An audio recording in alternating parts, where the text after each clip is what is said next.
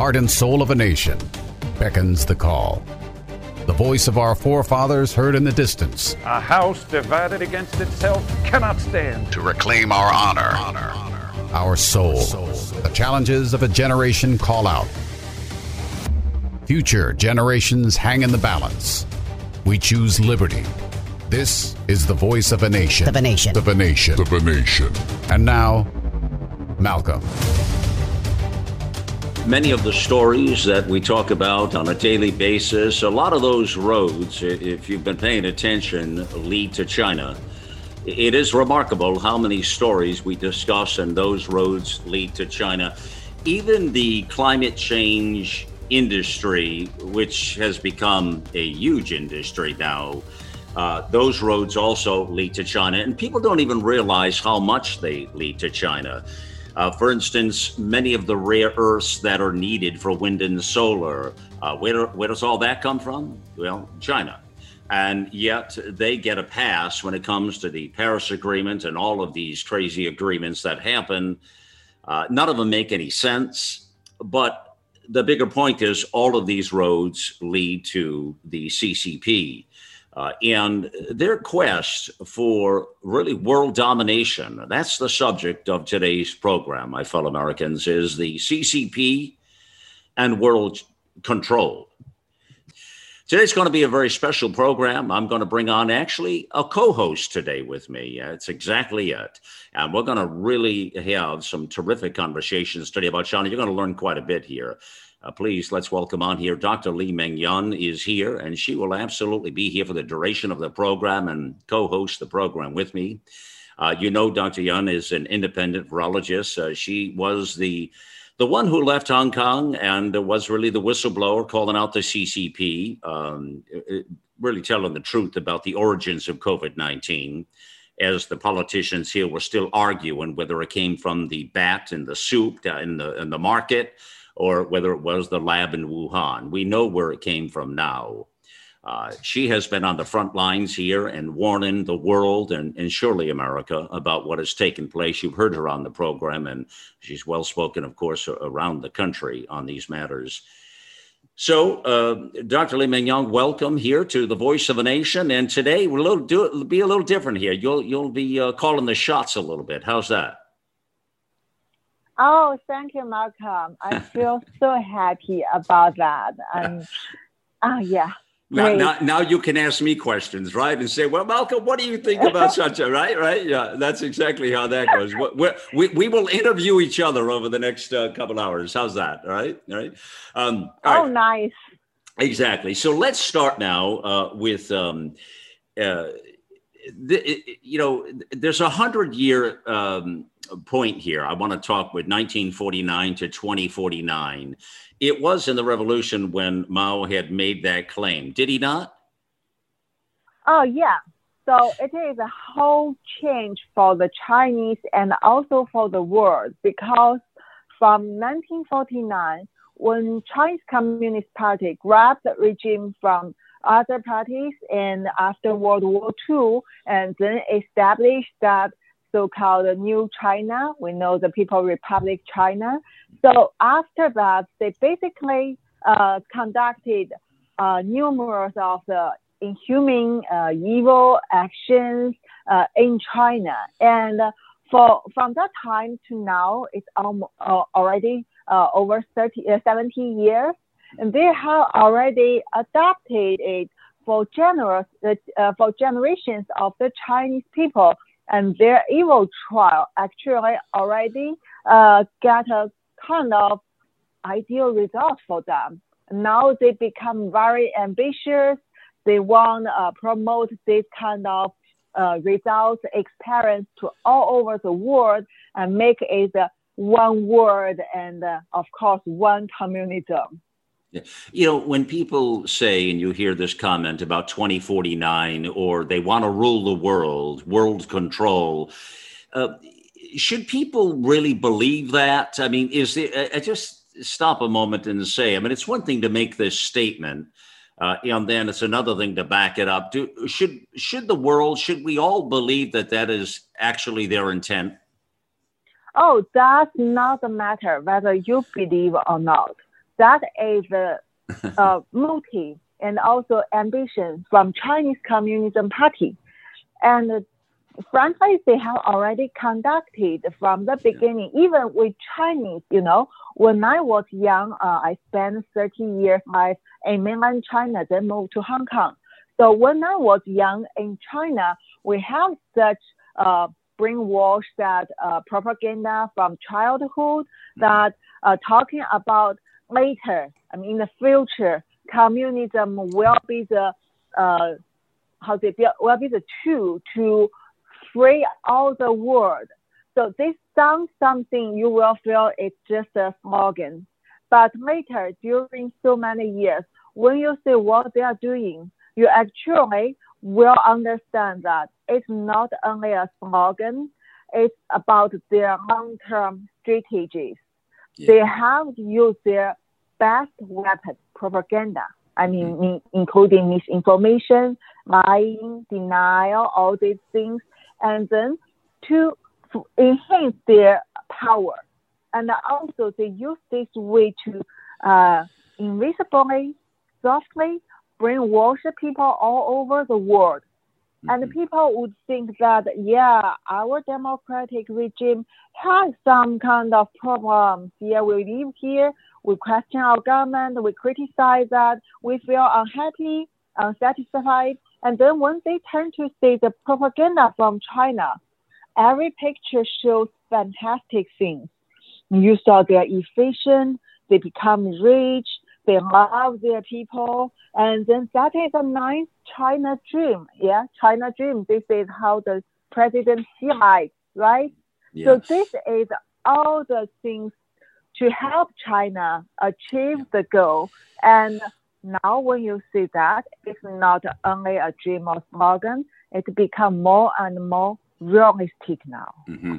I really like what you say there and the wake up call. And, and just listen, when you say, well, like, okay, you can think whatever you want to think, but it is really happening. And that kind of tells you. So, in other words, if somebody's in denial, that's kind of their problem. But China is doing exactly what they're doing. Now, here's what I'm wondering now. Let, let's go down this road. This is interesting to me, Dr. Yan, and here's why. Here's why. All right, I'll remember back when uh, Trump had Xi, President Xi Jinping, um, and um, uh, he was uh, at Mar-Lago in uh, Florida there, he, which was beginning to be called the, uh, uh, the, the Southern White House, where Trump would meet different people, officials in the state of Florida. And then Mar-Lago, yeah. um, he uh, there was this moment where Xi was there with Trump. Uh, Trump tried to build a friendship with him, yeah, knowing like Sun Tzu, the art of war. You always keep your enemies close by. You want to know what they're doing. You want to know what's happening. I mean, Trump knew who they were because he spoke about China oh my God, years and years before then, he warned America about the threat that was China. How did you feel about when that meeting happened with Xi? Remember the smiles and you know the Mar-Lago, yeah. the cameras, and oh yes, there's Xi Jinping, and oh yeah, Donald Trump, everybody's happy. Oh yeah, yeah, yeah. And then remember North Korea did something, and there was this whole thing about you know uh, uh, their uh, Trump had. Um, uh, spoken out, and uh, actually there was this uh, military threat while they were there in Mar-Lago. Uh, how did you feel about it, uh, Dr. Yan? How did you feel like like the relationship was going? Was like, did you know this was all just a trick? Did you think there might be some hope and promise for a, a, a better relationship? And how did how did the Chinese people feel about that meeting as well? Uh, what I can tell you is generally, uh, what Chairman Xi or the other chairmen in Chinese Communist Party, when they show to Americans, no matter to American people or American president, that's just the things uh, as their disguise. So they, they want you to feel they are very polite, they are very modest, they are very friendly to you, and they want to make the uh, deal make the business with you like the other countries. So you will have a nice beneficial uh, relationship with the, uh, with China, and then you will work together to develop. But the thing is, in, inside Chinese Communist Party, they always treat the Western civilization, I mean, uh, the democracy, the freedom, these things as their enemy ideology. So no matter how friendly they show mm-hmm. in front of you, in front of the camera, you should always understand that they are lying to you. It's basically, I think, like the little red, uh, uh, little red hood. So, so the girl and switch to the uh, wolf grandma, right? The wolf pretend to be the grandma and be nice to you and want you to uh, have dinner with her. The, the final thing is the wolf just want to eat you. Mm. That can explain any occasions, no matter you say Xi or previous Jiang, even back to Mao, when they meet Americans, the same things, and they are developing. Yeah, it, it, you uh, so funny. You take the Red Riding Hood fable, and uh, and yeah. as a good example, as a good example, yeah, yeah, yeah, uh, to get the point across of who the wolf is, and uh, in wolf's clothing there. But uh, all right, uh, it, it's interesting. Here's what I'm wondering. think about this a moment, Dr. Yan, and I, am thinking about, um, you know I think about Barack Obama in his administration, and then I think about Donald Trump in his administration. Now, Barack Obama was eight years. He got two two terms in office and Trump got one at that point. So, but but here's what I remember. I remember when uh, Barack Obama, the 44th president of the United States, when he went to China, I remember they insulted him. They didn't provide the. Do you remember that where they didn't provide the proper stairs and it wasn't in the front of the plane? He could come out. He had to come out in the back. In other words uh, Xi completely insulted Obama. Do you remember that scene? Uh, I don't quite remember the things, but when you say they try to insult, I mean, this is something uh, actually in still also in their ideology that Chinese Communist Party thought they are the best. So this kind of insulting or discrimination or uh, this kind of humiliation actually come out from the details. As I just told you that they disguise to be friendly to you, mm-hmm. but you know during the disguise there are always kind of uh, details that show the real uh, purpose behind. Right. Did they like Obama? Uh, they, uh, I mean, com- to be honest, compared to President Trump, Obama uh, has a more uh, positive uh, kind of comment from the Chinese government media. But that doesn't mean they like uh, President Obama. Mm-hmm. Actually, they don't like any president, as I told you before, right. because these are the American president. Even President Biden, they don't like. What they like is they try to make them happy and see whether they can get what they want from you. Mm-hmm. And once they realize that, uh, uh, no matter President Obama, President Trump, President uh, Biden, they find out they're still Americans president, right? They have still hold the spirit of America, the freedom, the democracy, and so these people they cannot fulfill Chinese Communist Party's demand. So Chinese Communist Party will turn into you know start to attack them or insult them, and also in China there will be other propaganda mm-hmm. to let people feel right. that, mm, yeah, maybe America is our enemy. Yeah. So this is their tricks.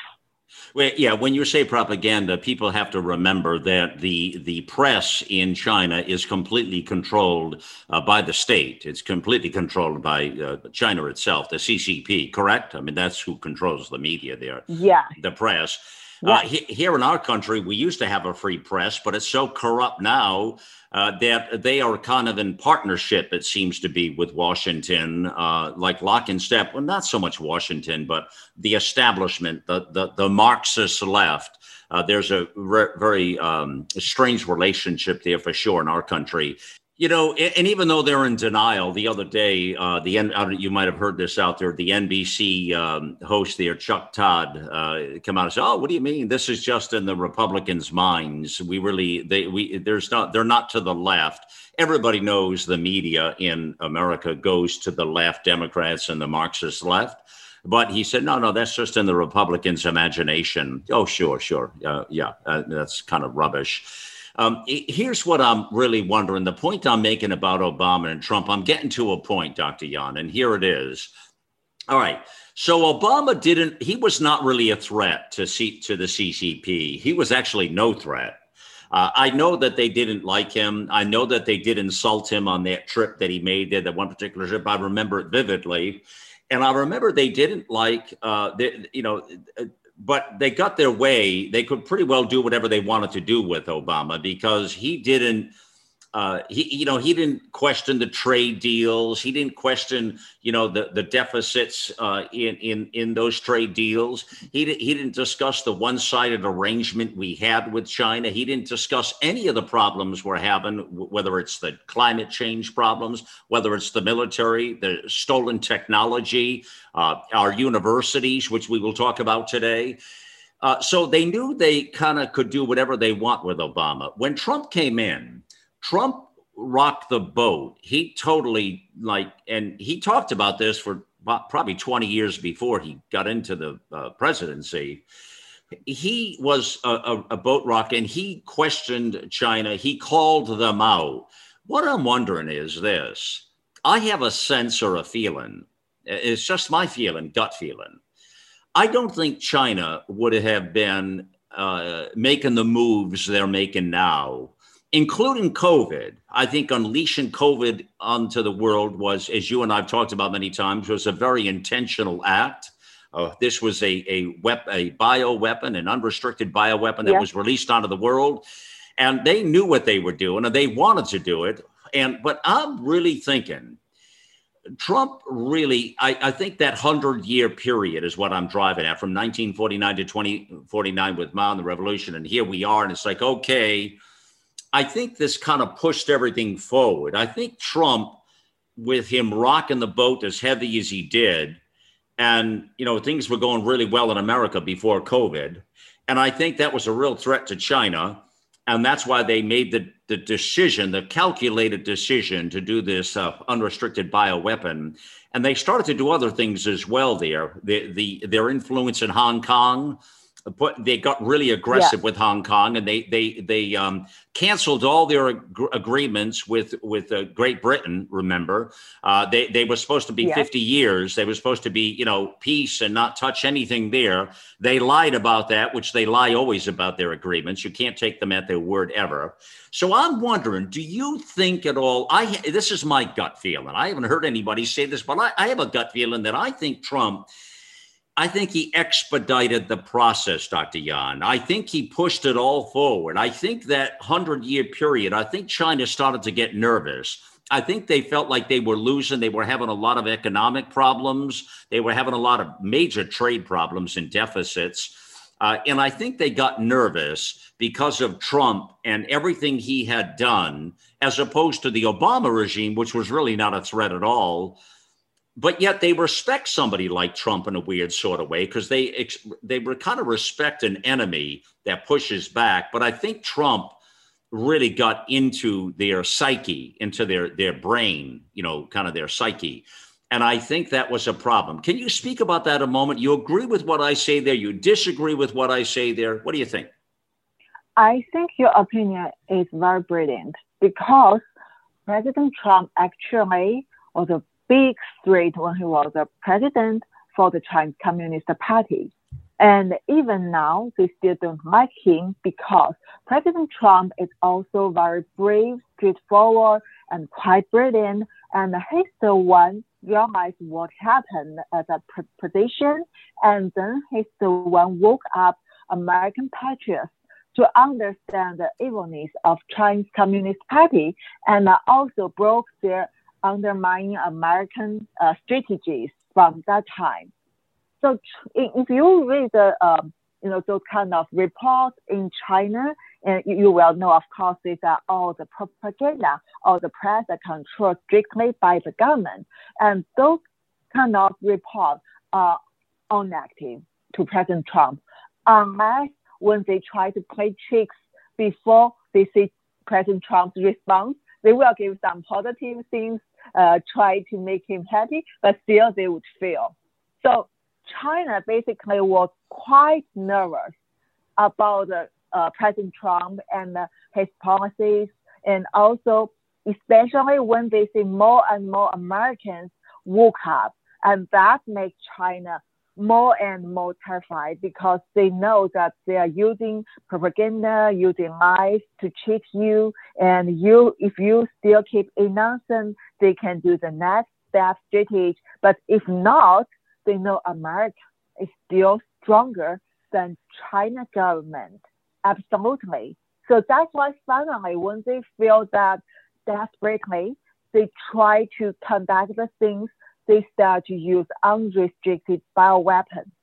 This is like in a criminal psychology, if a woman try to kill a guy, a stronger guy, so most probably the woman won't just use knife or gun because she knows that physically it is uh, not advantage, right?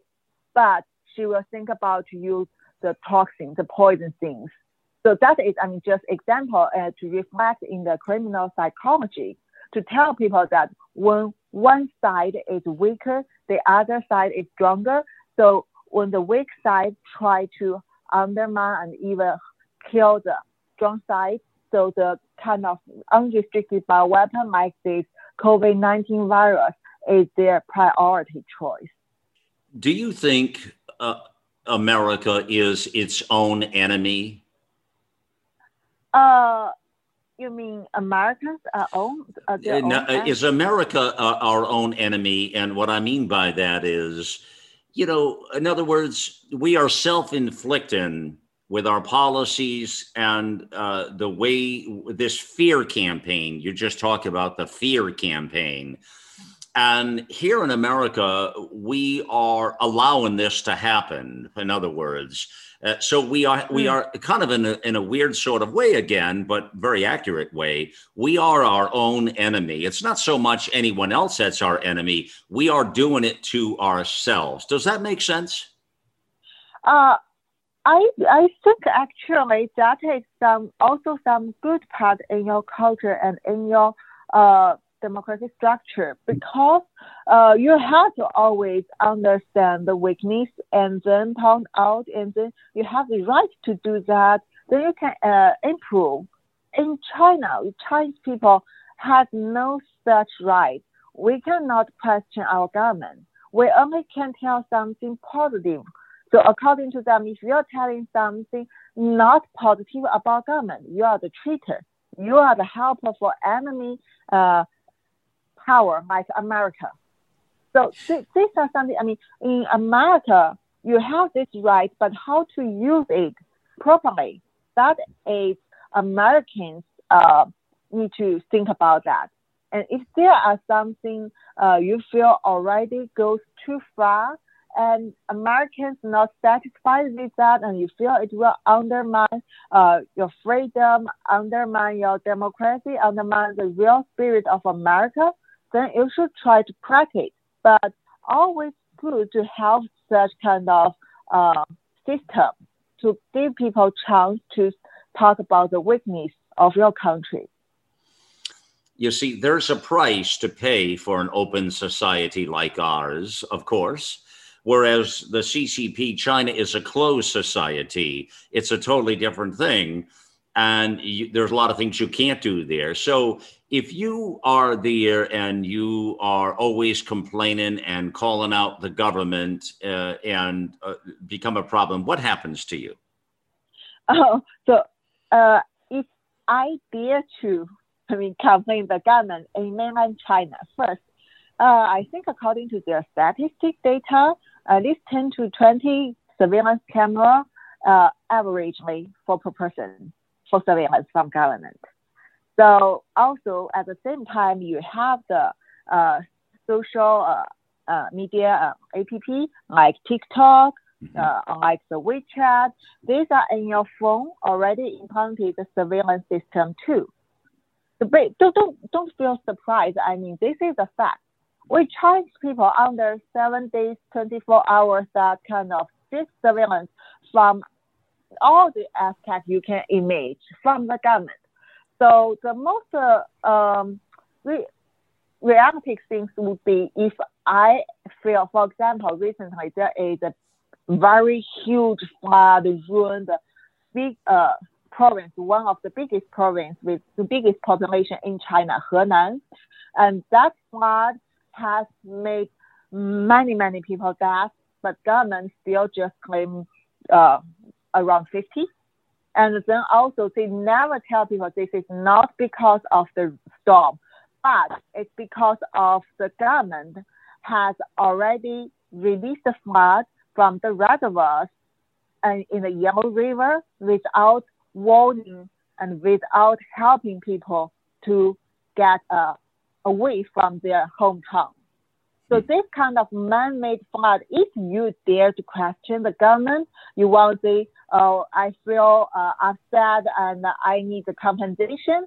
Um, so immediately you will be disappeared because they quickly target you. You become the negative factor mm-hmm. for the government, and this negative factor, according to their definition, that means you are the traitor, and mm-hmm. you are the still again maybe helping America to, you know, try to discredit our great Chinese Communist Party.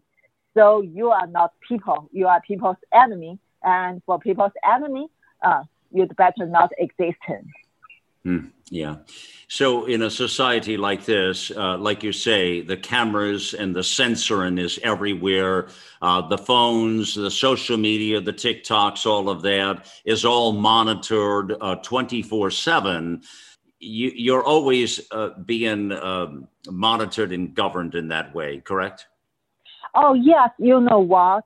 The worst thing is after you see from 1949 to now, over 70 years, right. brainwash right. and childhood propaganda, all these things, China government actually already implanted the thinking to Chinese people that freedom is useless. And uh, they would encourage you to think about money is more important and the position, reputation. I mean, reputation means you have senior position in the government, or you become the uh, kind of director or something. This kind of uh, title is more important. Mm-hmm. And if you can get these things, then freedom is something you don't consider about. Why do you need freedom? You already have money. You don't need to have the freedom of speech. If you please the government and the party, you get more money, you get more titles. So in this system, people who really look for freedom or they really already feel freedom, for example, if they go to America or stay in uh, other countries for a long while, they cannot go back. They, they are not used to that system. But in that system, they always can find the people who really adapted and also can hold the same value with the party. And then these people get promoted and again they give pressure to other people, keep brainwash them, keep telling people to give up freedom. So this this is something that uh, if you think about you will kind of understand why such big scale surveillance system can stay in China why there are so many people, like the party members, they are helping the party, the government, to maintain this whole situation. And of course, high technology method is always a good tool for them. And also Chinese military is basically used to do this kind of called stabilization. Before we move on, I, I need to ask you, what is your sense of you know, growing up in China on the mainland, before you got to Hong Kong, how do how do most people in China perceive America? What is the general feeling? What is the general attitude that most Chinese people have of America? oh, that's something very interesting. So, uh, I mean, based on my experience around me, my friend, because for example, they go to the good university and they even become PhD doctors, so they they want to go to America.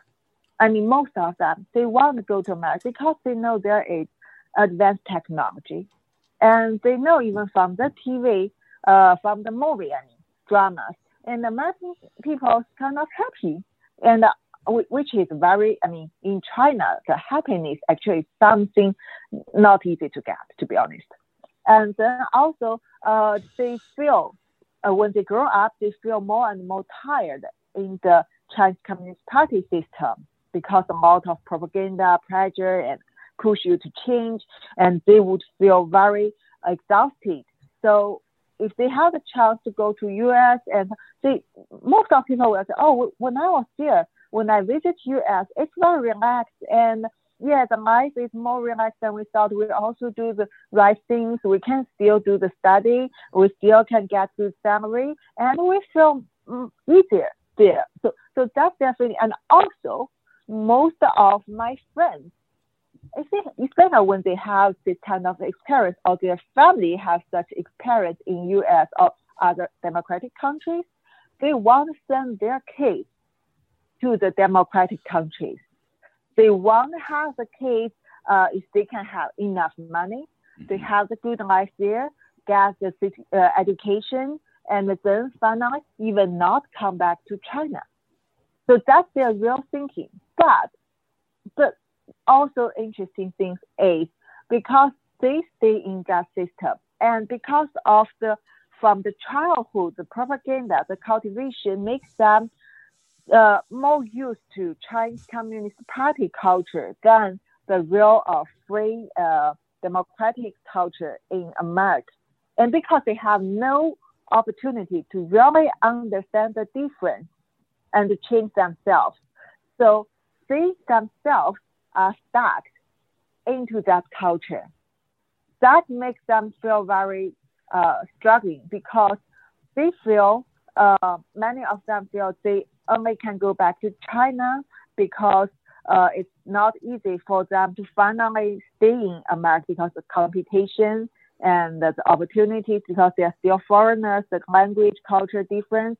So they have to move back. And then they know in that Chinese Communist Party culture, if you sacrifice your freedom and uh, you can get money, especially when you uh, have good education and you're a doctor or something.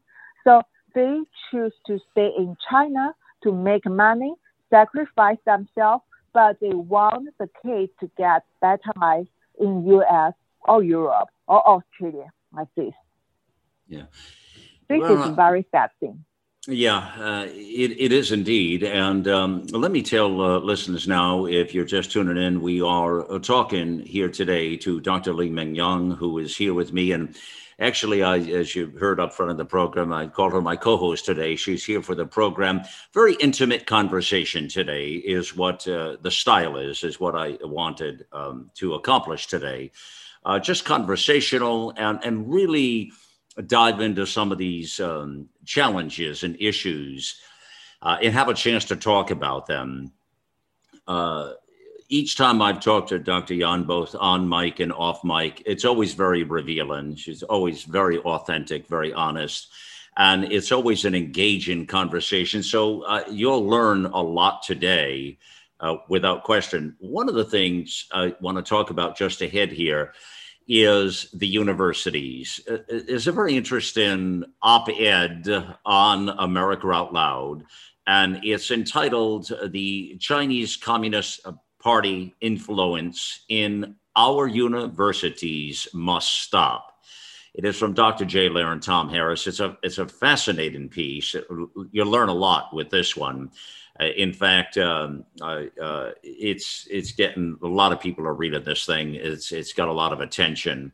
Uh, they always do a spectacular uh, job, uh, Dr. Lehr and uh, Tom Harris there. Um, fascinating. So I want to talk about a little more about that, what's happened in our universities, but also some of the uh, some of the uh, conditions that uh, create this environment that you probably are not aware of. Uh, that make this so hostile here of what's happening in these universities and why it must stop. What's really going on there? So uh, that's a that's a very very important part of this talk here. You know, as we talk about this in that hundred year period of time, and as um, Dr. Was just pointing out, it's been 70 uh, plus years uh, since that uh, revolution. And uh, now uh, uh, we are approaching, you know, we're coming closer and closer, only 20 some odd years away from that number here, 27, 28 years away um, from 2049. Um, a lot of the conditions and things that have happened, I think, has made China um, uh, excel the operation, excel things, because I think Trump was the threat and things were slipping away. So that's an interesting point of reference to make here as well uh, that I, I, do want to point out here. Uh, we're going to take a quick pause here and uh, we'll return and talk uh, much, much more about China and their destination of world control, what they're really after here with Dr. Li Meng Yan. We'll see you just on the other side. You're listening to the voice of a nation. Listen to Malcolm, the voice of a nation, on iHeartRadio or our free apps on Apple, Android, or Alexa.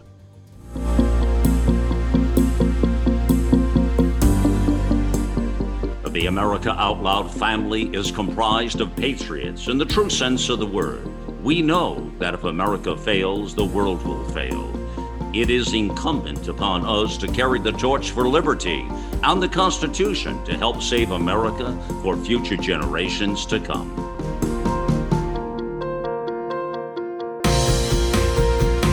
AmericaOutloud.com. It's a fight for the soul of humanity.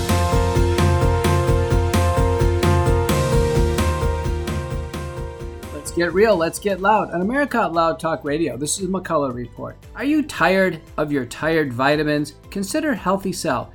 These are pill free vitamins that are in convenient gel packs. Uh, I like the Focus and Recall supplement. I use this a lot. You know, your brain uses a lot of energy and it depends on a variety of micronutrients and vitamins. Boost your short term focus and long term brain power with Healthy Cells Focus and Recall vitamins. So go to healthycell.com, use the code OUTLOUD, all capital letters, OUTLOUD, for a 20% off your first order of any Healthy Cell product. Let's get real, let's get loud on America Out Loud Talk Radio. In 2008, the amount of concentrated time people could spend on a task without becoming distracted was 12 seconds. Five years later, it was only 8 seconds, one second less than a goldfish. If you find yourself always distracted or having trouble recalling information, you're likely to fall behind in the demanding, fast paced 21st century. In other words, brain performance is more critical now than ever. Boost your brain power with Healthy Cells Focus Plus Recall. Science backed nootropics to sharpen focus, concentrate longer, enhance recall, improve mental speed, learn rapidly, and be more alert. It's a pill free brain supplement made with maximum absorption technology, designed to feed our brains at the cellular level. Take it for a test drive. Go to healthycell.com and use code OUTLOUD for 20% off your first order of Focus Plus Recall. That's healthycell.com. Code OUTLOUD for 20% off. Well, my fellow Americans, how did you feel watching footage on the news of domestic terrorists looting our stores and burning our cities down? Uh, you were probably disgusted and angry as much as I was. It's disturbing what's going on. Well, you'd be shocked to know that your shopping habits are supporting these extremists. Companies like Amazon, Nike, Disney, FedEx, it's an endless list, and they've been supporting these radical groups. Let's stop supporting companies that fund these extremist groups. We can all do our part. Visit shoptotheright.com and you'll find businesses in a nationwide database and companies that are aligned with our American values. Visit shoptotheright.com and let's all make a difference. Our global experts are brilliant writers and engaging hosts on a mission of a lifetime. You'll find the latest news and inspiration on the front page of AmericaOutloud.com.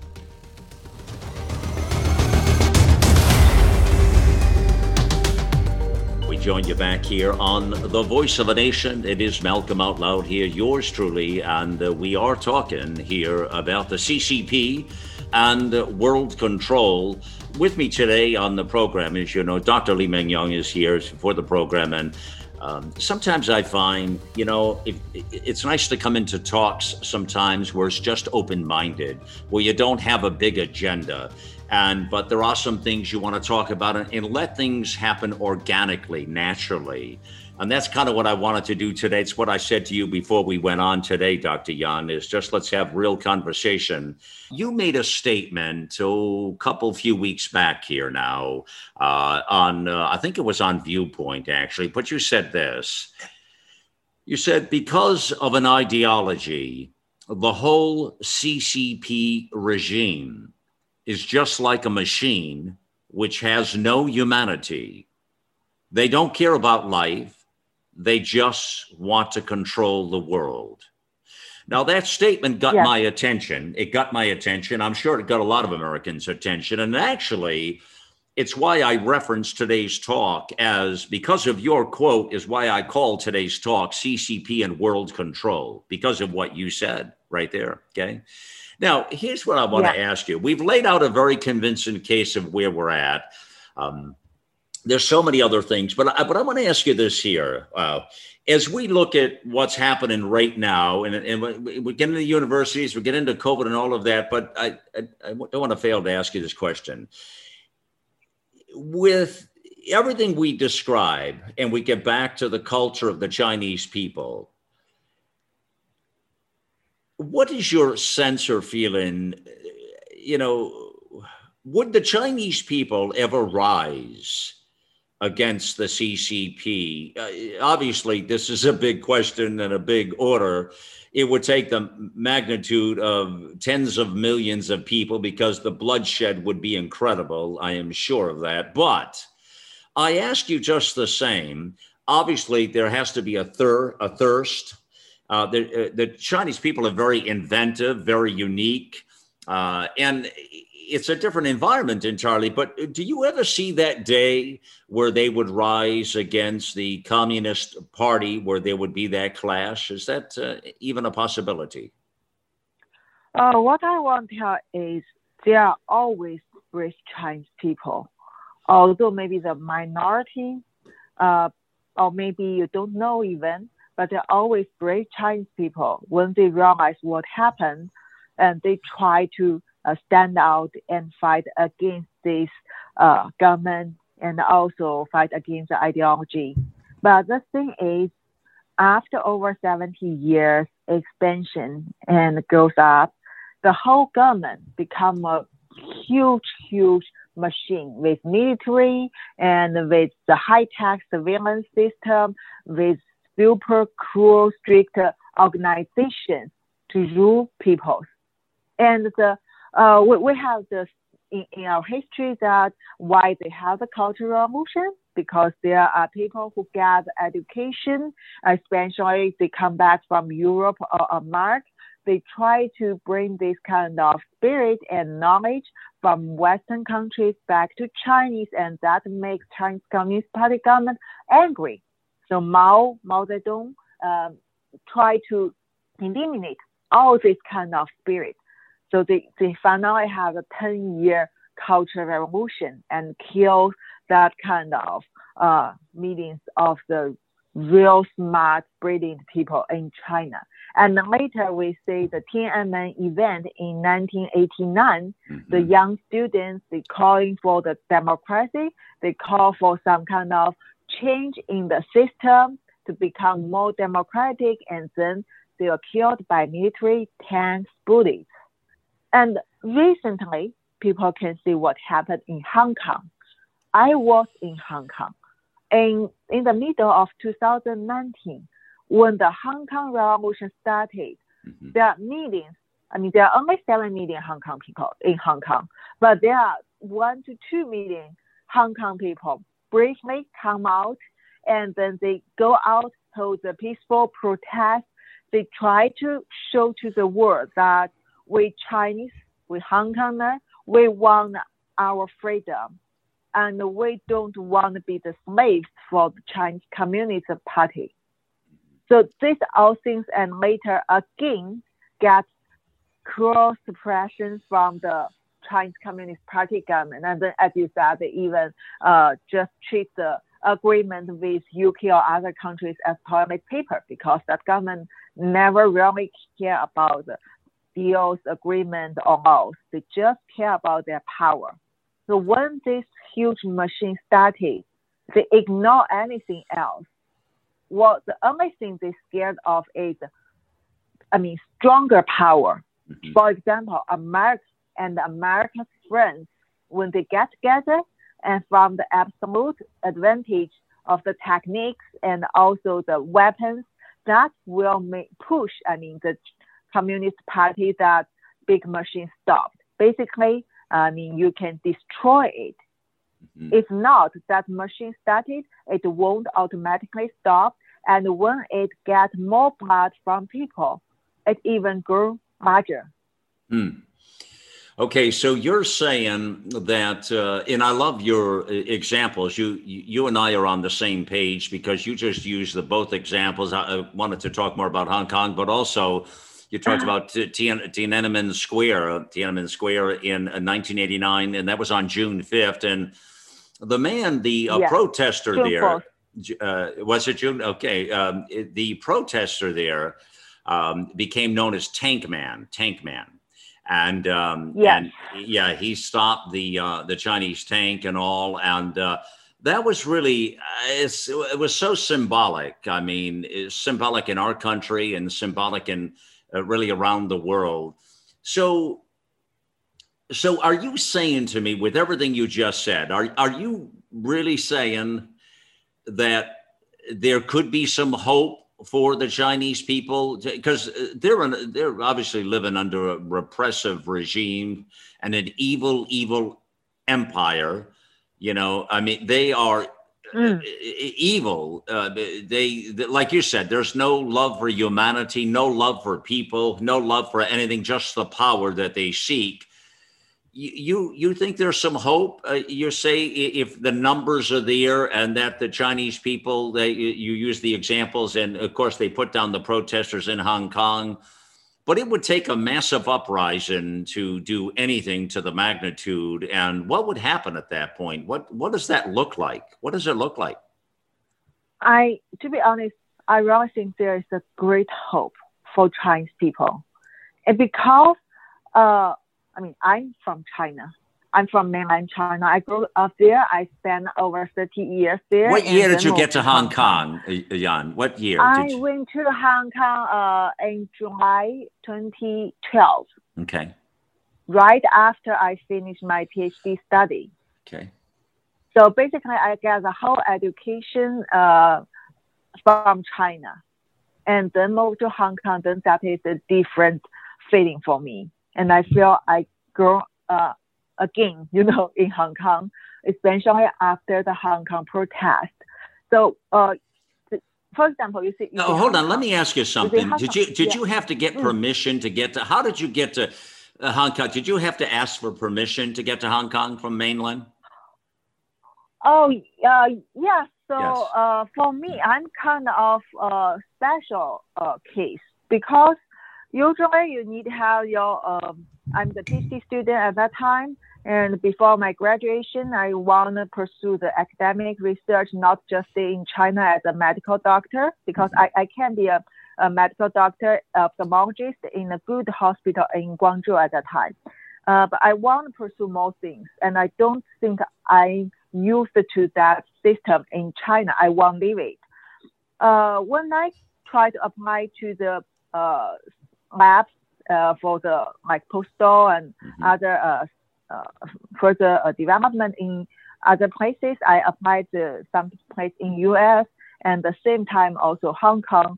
And Hong Kong is the quickest uh, Hong Kong, the University of Hong Kong that map is the uh, place that gave me the fastest response. And then uh, when I go there, because it's all about my own connections and uh, I don't have friends there, and I also don't have the uh, for example, the supervisors introduced me to the familiar lab. So for me, it's like uh, just look for opportunities. And luckily, because of my expertise and my background, mm-hmm. there is some place they accept me. So uh, when I go there, I meet a lot of, uh, before I uh, successfully uh, get Hong Kong U, I meet a lot of obstacles. So that obstacle actually is from my PhD supervisor. Because when he realized that without his help, I can go to the one of the top labs. Uh, Hong Kong U is a top university, right? Mm-hmm. So he become very greedy. And what he want is like what Chinese Communist Party want. They want grab the things from the labs in Hong Kong for their own purpose. I mean, stealing. So mm-hmm. he pushed me to go there to bring their technologies back and give it to him. If not, he would he would refuse me uh, graduate on time. So wait a minute. They told so you that he told you that directly. He used his way to imply me, and I was too innocent at that time. I don't understand why he said something like this and again said, you know, you cannot graduate, but if you go there to bring some, uh, for example, uh, transgenetic technology back, yeah, then you can uh, later graduate and uh, because uh, you can stay in our hospital, better promotion. Uh, my friend later told me that hmm. his implication is to ask me grab the things back, like those kind of spy scientists in US, and then bring back for them, and then they can get promotion awards, and then they can also help me to get promotion in that system. But I refused because I clearly told him this is stealing, and I don't want to do anything illegal. I go there for research, and I think my work, my outcome in uh, this university already good enough for me to graduate. Because my friend who do this conduct the same project with me, we, we collaborated. My friend gets outstanding PhD award. So mm. I'm also the same. But then he just you know, you know canceled my thesis defense as a punishment. He thought I would be obedient because I lost my PhD uh, degree so uh, I will go to Hong Kong and bring something back and beg him to give me another chance to graduate. But I refused. Mm. So I left there and then I go to Hong Kong. I tell my new boss in Hong Kong U that I didn't get my PhD degree on time, not because of my problem. It's because of them. They want me to steal things from your lab and bring back to them, and I refused. Wow. So the new boss said, okay, then we cannot give you the equal salary and treatment as a PhD, uh, you know, graduation. But but we can give you a lower salary uh, because you already have M, MPhil degree and you're a medical doctor, right? So okay, I accept it, and I stayed there for another two years. Uh, during that time, I used my own time and my own money to make more small project and have the results. And later, when the PhD supervisor reached to me said, hey, do you really want your degree? How do you think about that? Why do you cut off connection with us? Then I said, if you want me to graduate, I have a new paper and I can use it for the thesis defense. If you don't want to give me, then okay, I will pursue maybe go to UK or other country to have another PhD degree. Then he finally gave up. He said, okay, if you don't want to go back, then uh, I provide you another opportunity to use your new paper to uh, have the thesis defense. So that's why after two years, I finally got my PhD degree from that place. And I, of course, I realized the corruption in the scientific field mm-hmm. Mm-hmm. in China. This is just one example. And yeah. I will never go back in this system. Yeah. Boy, I am so glad we just uh, spoke about this because I had no idea this had happened to you. And so, for those people who question uh, this whole thing about the way the uh, CCP uh, threatens the Chinese people, or and really another thing is they bribe them. They bribe them uh, to get better life, like you say, better position, better degrees. Yes. And if they don't do it, they don't get it, and then to go steal the technology. And, and that's a problem, and that's all over our universities here in America. That's that's part of the problem we're having. And for those who deny that or say that's not happening, well, you just proved it right there that it absolutely Yes. is happening, uh, Dr. Yan. I mean, so anybody who questions it needs to listen to what was just said. And you have firsthand knowledge of what happened when you went to Hong Kong.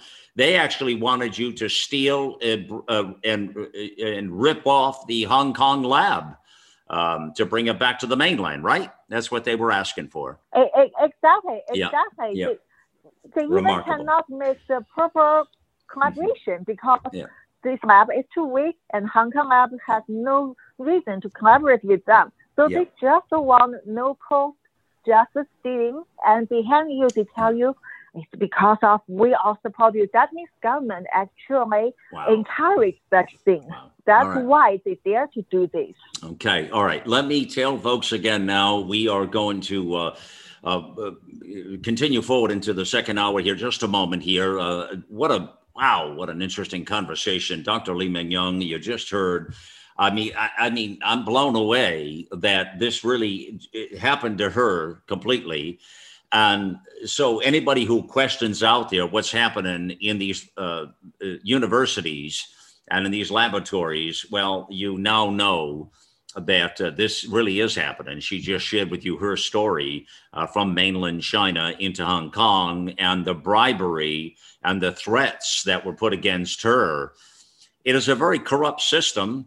Uh, we have pointed out time and time again. But again, if you listen just to her quote, you know, they don't care about life. They just want to control the world. Their humanity is not in their dictionary. They, they don't care about humanity.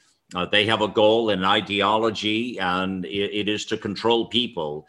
Uh, they look at people as a means to an end. So they control and manipulate people uh, in such a way. Uh, this is really the, the the center of evil. We're talking here about something so evil and so despicable. Uh, because uh, what you know, we think of life, and we think life is beautiful. It is people. It is uh, people should always be put first. Um, and you know whether it's the Chinese people or the American people or the Russian people or uh, the Iranian people or whoever it is but yet that's not the way it is around the world and it's not a cinderella world people for sure. It is it is what it is. We're dealing with some very uh, harsh leaders and uh, criminal people out there and uh, the, the world is full of that good and evil uh, mentality for sure we talk about all the time here. Uh, we'll take a pause here. We'll see you on the other side in the second hour here. You're listening to the voice of a nation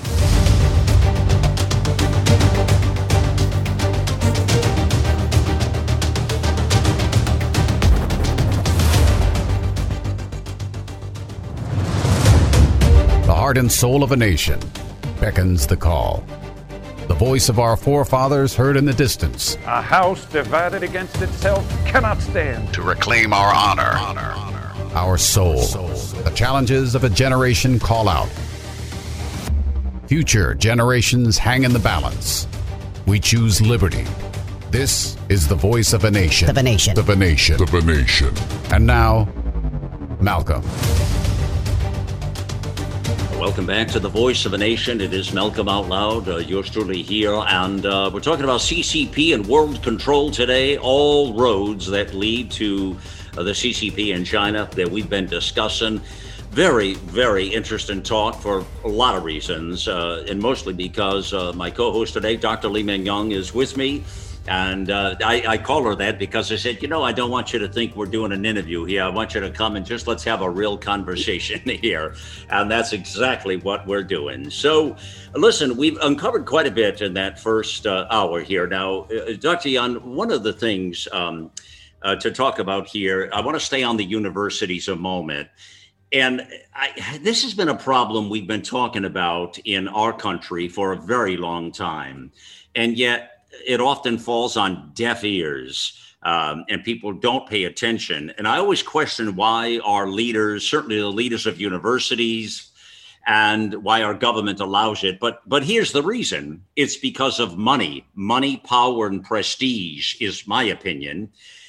Very interesting. I want to point out to you the uh, these universities, uh, Dr. Yan, like uh, Harvard, Yale, Cornell, mm-hmm. Georgetown, mm-hmm. etc. Uh, all right. So there was a, a, law on the books that's been there for a long time, which is any any foreign contribution. Now, any country that that that has a foreign contribution to university that is in excess of two hundred and fifty thousand dollars, so a quarter of a million dollars they are supposed to disclose it. Well, they weren't doing that, they were hiding it. So finally, the Department of Education, uh, in discovering this was happening, they just recent times here began enforcing the law that's been just ignored and ridiculed for a long, long time. For decades, this has been going on now. I mean, for decades. Now they're requiring universities to disclose these contributions that exceed that $250,000. Well, here was the, the, the hmm. surprise. So when the education department said that they need to come clean, well, guess what? That we know of, how about a, I mean, crazy amount of money here, a whopping six and a half billion dollars came flooding in six and a half billion. And that's only what we know of with those. I mean, God only knows how much more. And who knows how much over the decades? It's probably in the trillions. I mean, who really knows? So, this kind of plays to this narrative where China is using the influence to steal the technology, steal all this information. And again, they're using bribery, they're using threats with a lot of Chinese people and putting them just like they did with you in the mainland when you went to Hong Kong. It's the same sort of story. How big of a problem is this in, uh, the, to your estimation, in this country? Oh yeah, Malcolm. Actually, the corruption in the scientific world involving the universities, top uh, academic journals, and uh, organizations like NIH, WHO, all these things is a national uh, long-term strategy from Chinese Communist Party. So behind all these things is a whole regime support, and that, as you said, for decades, right? right. So, for example, Chinese Communist Party is good at using psychological way to manipulate people. So they also apply the same strategy to uh, U.S. Like now we are talking about universities. So let's talk about universities. They use these ways, and then they they manipulate because university is actually um, composed of the professors and officers, students, right? So they, they manipulate these people. And uh, I can give you some um, kind of example. For example, uh, you are the big professor in some field in a good hospital. And although you are a big professor, you have uh, contributed your life to do the studies but still somehow, you know, you are not the billionaire, right? And you still need to work hard. And then at that time, China thinks your technology is so useful. How could they get it? You cannot legally transfer it from US to China without noticing the government. So they, they can tell you, hey, you need the laborers, right? And uh, for your, you, you always want people to help you to do your research. And the thing is, your budget is limited from government, from other fundings to afford the labor. And then China government will send the brilliant scientists or students to you. And then they talk to you that we have government scholarship. And then also when you have the students work with you, you don't need to pay anything. You just need to sign a visa. And also when the student or scientists work well in your lab, you also can collaborate with them to apply the funding from China. That will be big amount of money too and with less surveillance for your youth. And then later, yeah, you think this is a good deal, it's a mutual benefit, and mm-hmm. you let students or scientists work for your top uh, technologies, they work very well, and then you develop things together. And China said, mm, very good, and then invite you to China for conference, or they will send more people to approach you, and also later you will feel China government really cares about me and that fulfills your demand because you feel finally you are re- uh, really recognized by a big country. And then they will bring you to China more often and also give you collaboration, even establish institute under your name. It's like what they have done to HIV Titan Robert Gallo. So, so they have done this. Yeah, in your name, and we give you money, we give you people, we do everything you want. So gradually, your technology, your knowledge, your network are shipped to China, and this cannot be known by the U.S. Uh, government or your university because it looks very legal and it looks just like academic exchange, right? Even Dr. Fauci or other scientists that we do the science, we share to other countries, and uh, this is a human, uh, human life and all these things. But for China government, it's not the same. They get your technology, they get your knowledge and your network, then they infiltrate more, right? Grab more, and finally they use it for their own like bioweapon or mm-hmm. weapon or surveillance system building. That is because it's communism ideology. They are taking use of your things and they're like some mafia. They have, they even worse than mafia. I mean, they have no limitation. So they, they do anything they want to, uh, just to achieve their goal to conquer the world. And they take advantage of the, of the weakness of your own system too. Mm. I mean, technology theft has always been a problem. I mean, Trump talked about it, every president talks about it, but how much is ever done about it? I remember that story, uh, Dr. Yan, last year, I think it was, uh, out of Harvard. Uh, it was the uh, chairman of the, um, uh, what do you call it, the Harvard's uh, chemistry and bio- chemical biology department, I think it was and he was yeah. he was indicted indicted uh, for uh, lying. I mean, he was totally lying to our um, uh, government, to our defense uh, department about his uh, involvement with who, who, do you think the CCP. I mean, there have been enough cases of these that have been publicized that you know. So the question becomes. You know, one of the things I want to talk to you about today that plays into kind of what we're talking about now and it it because it, it, but it bridges a couple of different industries and it's that all right uh, um, we kind of play right into their hands though i mean you can call it whatever you want but you know when you have an open society like america is uh, it plays right into the hands of China, which has a very closed society. They don't share anything. They don't, you know, none of this is allowed to be discussed. Uh, there's a price to kind of pay in a weird sort of way for an open society. Nobody ever talks about this, but I think it is an interesting thing to talk about uh, when you look at, again, uh, you know, how lax we are. I always wonder why do our leaders allow this? Well, obviously, the leaders of the universities did this because it was very impressive, very, very impressive. They got a lot of money. I mean, we're talking billions of dollars. That's a lot of cash. That's a lot of money with those investments from foreign investments. And so we we know why they do it, but all of this, uh, Dr. Yan, is uh, uh, selling out this country. It's selling out the people here, the American people, and the people who do this in our country should be shamed, and it's sinful because they lit- literally are selling out we the people and selling out America uh, for greed and for money and for power and prestige uh, because they don't really care. And this is really the cornerstone of the problem I think we're having. Uh, that there's too much of this going on, and it's still happening.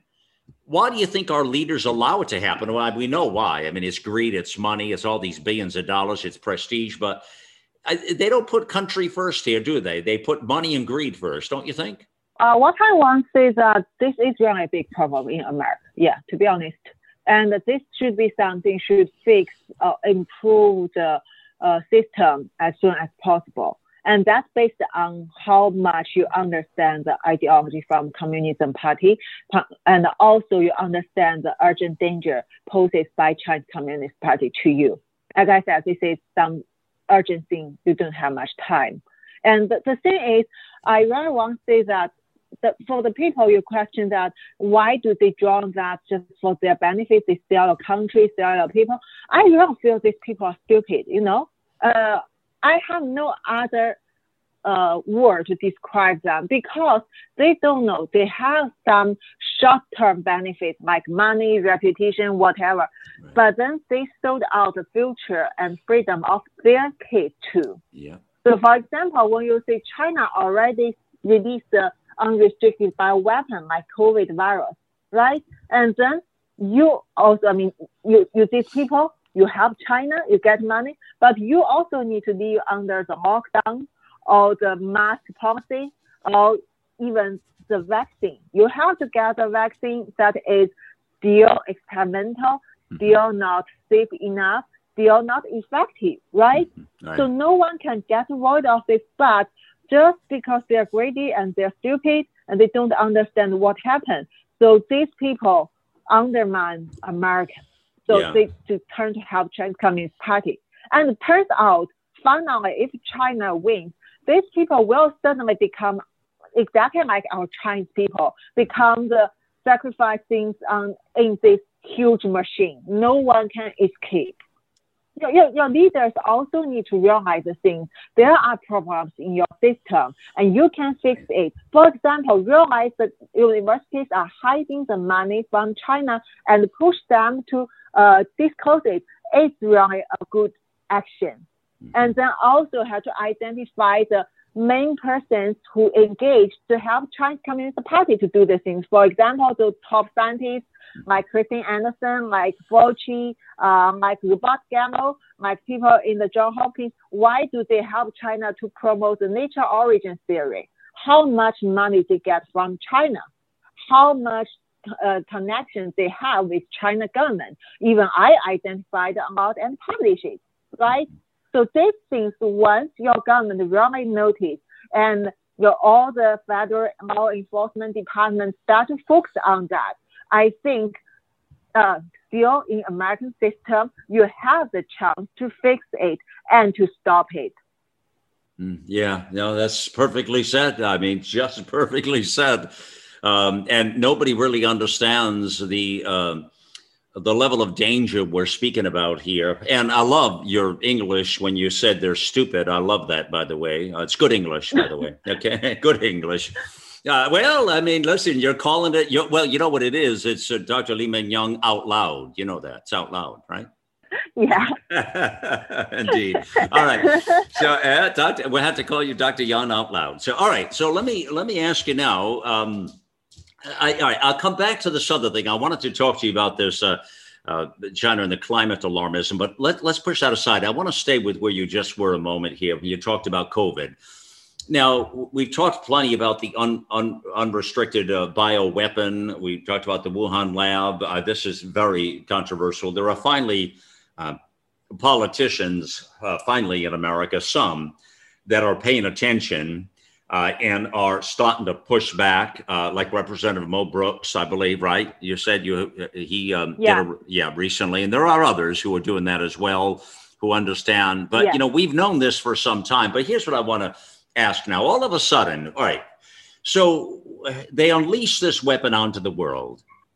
We already know, Dr. Yan, they they closed down uh, the travel inside of China but they allowed uh, everybody to travel around the world without any problem and infect the world.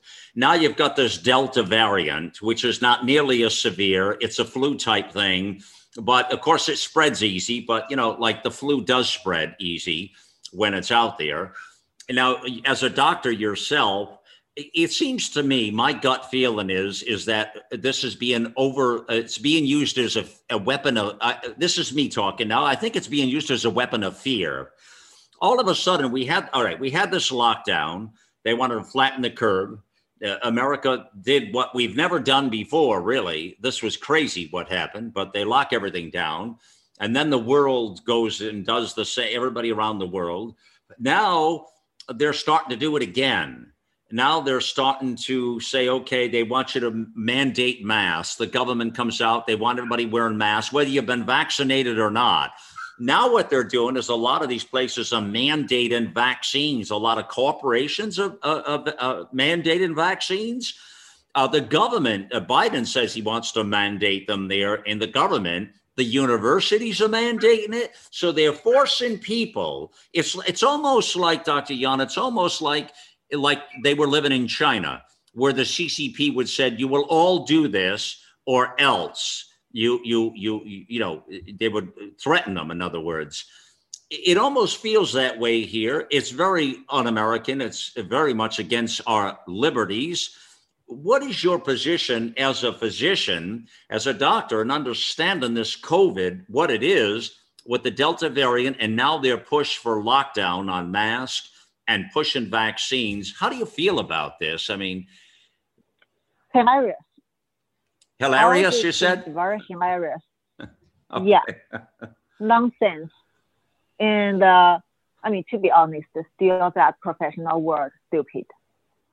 So all the people here, they are suffering the unrestricted bioweapon, but meanwhile, there are still the treatment and even prophylaxis, which is also not magic, but still somehow it is uh, based on the safe drugs after decades of use. For example, ivermectin, hydroxychloroquine, and combined with like zinc, vitamin D, vitamin C, these are cheap and these are helpful. And if you can amount, I mean, the, I mean, CDC in US and other countries, if they can allow and encourage the doctors to use it, to develop such protocols, that could save majority of the life and also that could help reconstruct your social order as soon as possible. But somehow what happened here, like from Dr. Fauci and also other officers, uh, I cannot list all the names, they work together to promote something which cannot really control the COVID, but it can bring some benefits. For example, the vaccine, um, they try to give you vaccine passport, mm-hmm. but meanwhile, I mean, all the physicians, all the scientists, if they really care about this issue, they check the data, they would immediately understand how dangerous it is. There are a lot of potential risk. And also, as I said, this is a bioweapon, so you even don't know how many functions are equipped in this virus, and then you still to use your experience based on the nature virus to develop some quick vaccine in a hurry and skip the experiment and not expose the real data, ignore the adverse effects, and you give it to your military people, to your uh, medical staff, and then you even push it to your kids. Uh, I mean, this is totally hilarious. Just, just tell you one example. I checked their protocols. They seem to want to give the same dose of the vaccine to the kids as the adults. But we all know when you give drugs to kids and adults, the dose are different, right? Because of the weight, because of the age difference. And even when we are doing the animal experiments, we weigh the mouse, and according to the different weight, we give different dose to test their response. How could in a sudden you just give the same vaccine to children and adults without any uh, safety data?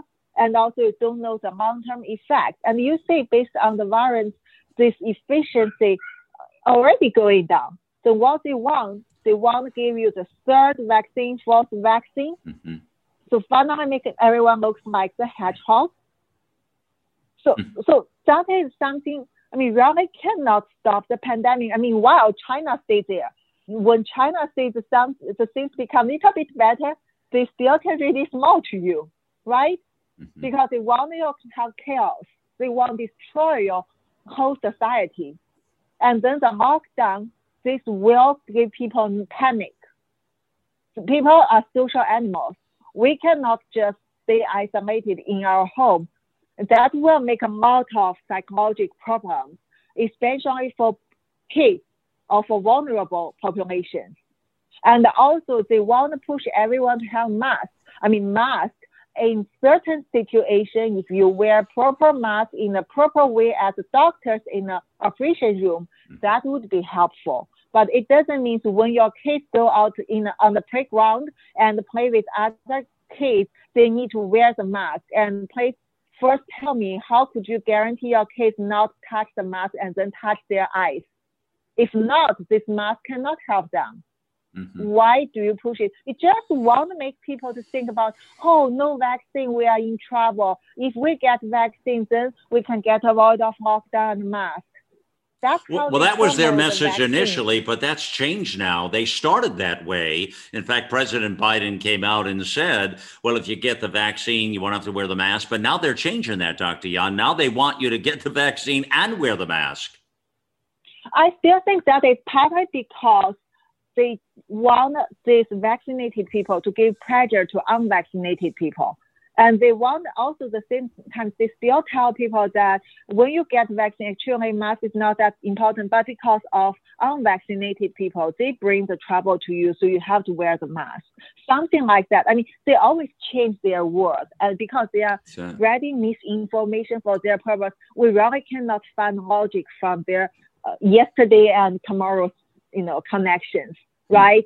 Mm-hmm. But what I want to tell is no matter vaccine or mask are not the, not the way you solve this pandemic. Mm-hmm. Uh, it's a, I always tell people that your neighbor keeps uh, spilling water to your home, right? You should first stop your neighbor's behavior, and then you need to clean the water, not just stay in your home. Let the neighbor doing that, and then you are studying whether mobs or whether haters can help you to dry the house right? Mm-hmm. Mm-hmm. So, this vaccine, as you just pointed out, is EUA. It's an experimental uh, uh, device. I mean, uh, that they're doing this vaccine. I mean, it's it's not uh, approved at all. They're pushing this on everybody to take it. They're pushing it on the kids, as you say, in the school systems. They're pushing it on, and certainly the universities. Uh, many students, if you don't take it, uh, the university won't let you in anymore. Many of them are mandating it. Companies are mandating it. As you just said, the military, the police department, all of these places are mandating it. You have to begin. There's two ways to look at this. You, you have to say, okay, you know, this is an experimental piece. There are dangers involved in it. We already have we have talked about many of the dangers on America Out Loud. We have plenty of stories all over our network and our platform about this. This is very serious stuff. Now, it should be an option. It's always been an option if you want to take a vaccine in your life or not. But this they're pushing. So there's a, there's a political agenda here. I'm wondering, Dr. Yan, you said when I first asked you, you said hilarious and kind of disgusted at the same time. Did you take the vaccine? I didn't. I didn't. I I never reject the safe vaccine if necessary. But the thing is, I don't want to be an experiment mouse, especially, uh, mice, especially when there is some potential risk to harm your neural uh, mm-hmm. neural system, to mm-hmm. harm your uh, vessels, uh, right. to harm your, or I mean, multiple. Uh, I, I don't want to take the risk. And meanwhile, I know how to use uh, drugs like hydroxychloroquine yeah. to protect myself. Yeah, yeah, yeah. Well, I, I have taken hydroxychloroquine myself, and I've taken ivermectin, by the way, both, and they were they, they were outstanding uh, medications, and they they absolutely worked. And uh, you know, so I mean, like you say that was part of what they did is they um, they held back early treatment so that they were they were you know repressing that and yet they were pushing this vaccine thing. Why do you why do you think what is really behind all this? What what is it exactly? Is it i mean the people who are pushing this i mean in, in the experimental mode of it I mean, I get the sense, and it's as Dr. McCullough has said to me prior as well, there's so much we don't know about these vaccines. We don't know the harm and the danger that is going to happen down the road uh, because it's not been tested, and it's not been tested on kids. It's not been tested on pregnant women, uh, and it's it's not gone through the proper trials. Period.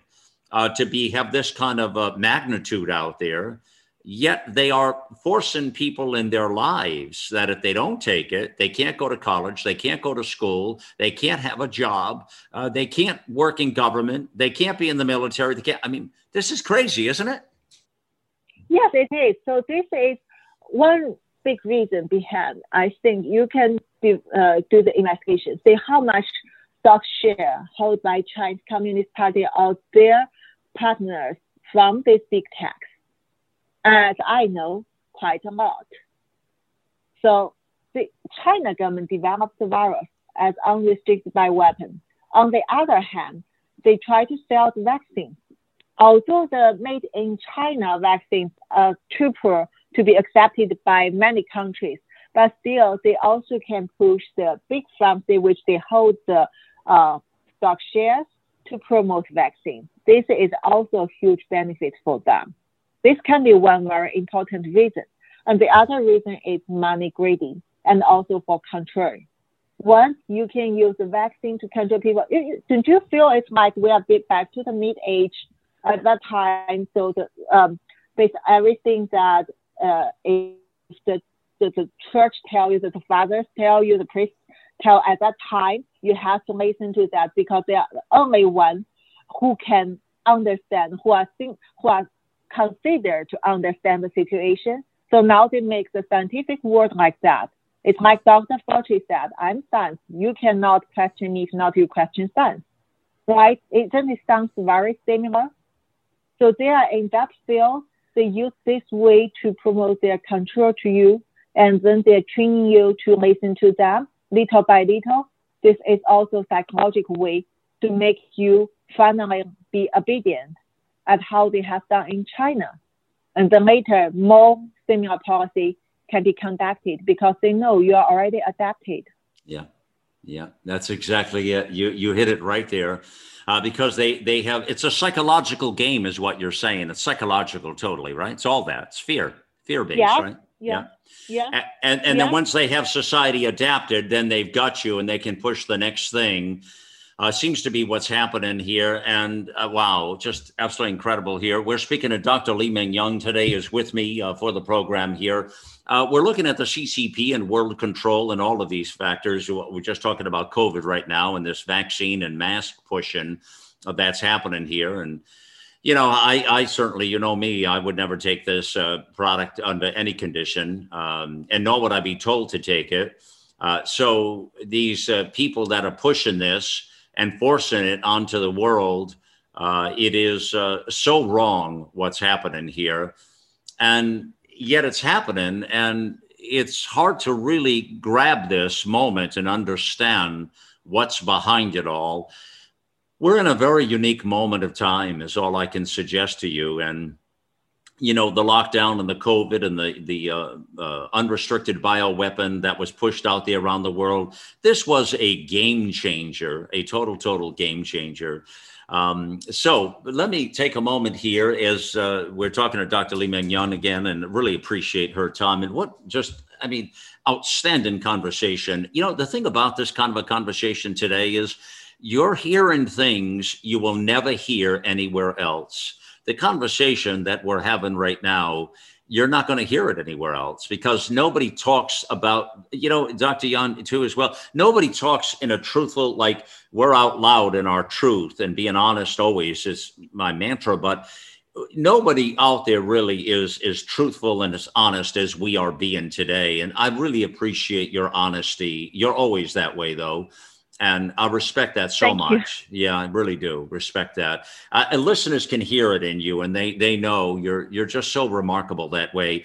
All right, I want to tell everybody here a moment here that uh, I, I want to get in and discuss here healthycell.com and and you've heard me talk about this dr yan on the platform but uh, it is a, is a terrific program uh, pro- product uh, if you will that um, uh, i suggest people take there's um, uh, healthy cell it gets to the health of your cells. So it's far more than a vitamin. It's gel form number one. It's in a gel and it's in a little convenient package. You could just take it right out of the package and, and uh, swallow it that way or you can put it on yogurt or in water a little smidgen bit of water if you want or you can put on uh, ice cream whatever you want to put it on uh, or just have it straight from the package the gel form. What it does is it gets to the health of your cells there's one particular product called Immune Super Boost. And back to what uh, Dr. Yan and I were just talking about, about COVID. Listen, if you want to fight even the virus, a flu, you know, the flu, the flu kills more people than anything, just the flu, the common flu. So the flu, a virus, colds, COVID, uh, the thing is, if you have a healthy immune system, you're going to be able to fight these kinds of things. If, if you've got a compromised immune system and you've got comorbidities, then you're going to be challenged. No, no matter what disease you get in life, you're going to be challenged. So you've got to keep a healthy immune system. To do that, you've got to have a healthy lifestyle. And this is important for everybody to listen and hear this. So one of the products Healthy Cell has is Immune Super Boost and uh, it's got the A, the D, the the zinc, uh, the echinacea. It's got everything in there. Uh, many people call it like a COVID care package, but it's so convenient. Also, they have a daily regimen you take. So I take this daily. Uh, I've been doing it for over three and a half years, and it's phenomenal product. They have a whole host of products. And I want to introduce you to the company. If you haven't heard this before or taken it, uh, go to healthycell.com forward slash out loud or just click the banner ad back at americaoutloud.com and you'll also go there and all our listeners get 20% off their order uh, your very first order you get 20% off and um, that's for our listeners. So go check it out. And I got to tell you, I highly recommend it. I've been taking this, as I say, for three and a half years, and I highly, highly suggest you take a look at this. It it really it, it makes a difference, and you'll feel the difference as well with their daily regimen. They have a sleep product. Uh, they have a, a, focus product for your brain power. Uh, they've got a great host of products. So check it out, healthycell.com forward slash out loud. We'll take a quick pause. We'll be back with Dr. Li-Meng Yan just a moment to continue on with this world control and the CCP. You're listening to the voice of a nation. The silent majority has spoken. We say, let the silent voices be heard.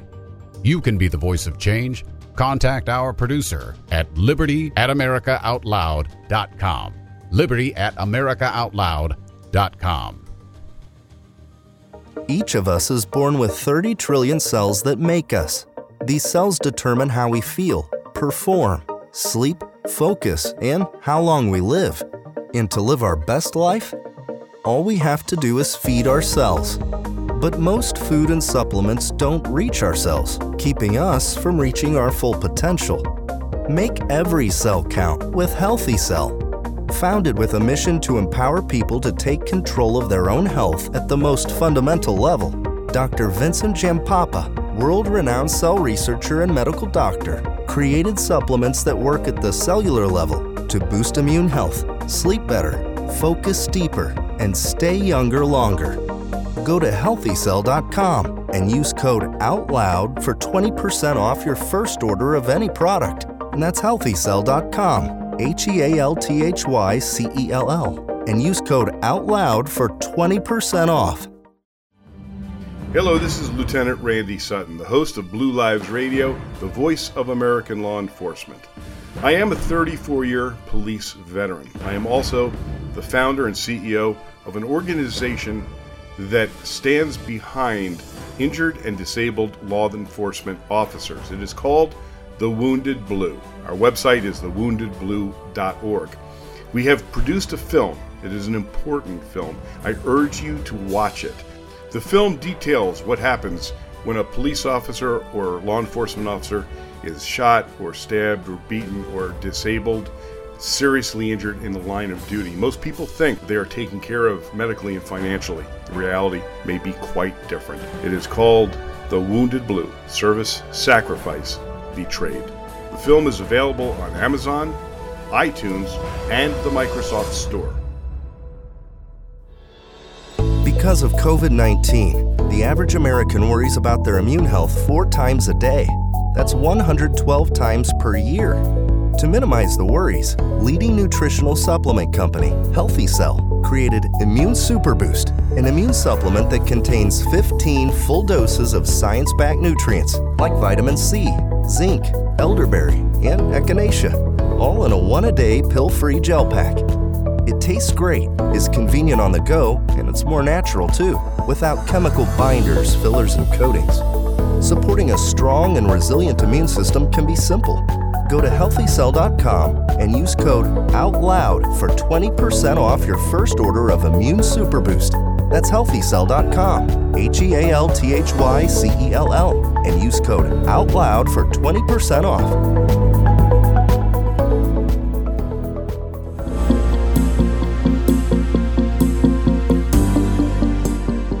There was a time when Americans could rely on the fourth estate. Well, in these challenging times, the media is both reckless and complicit. AmericaOutloud.com. Top analysis from leading experts, articles, podcast, video, and 24 7 talk radio.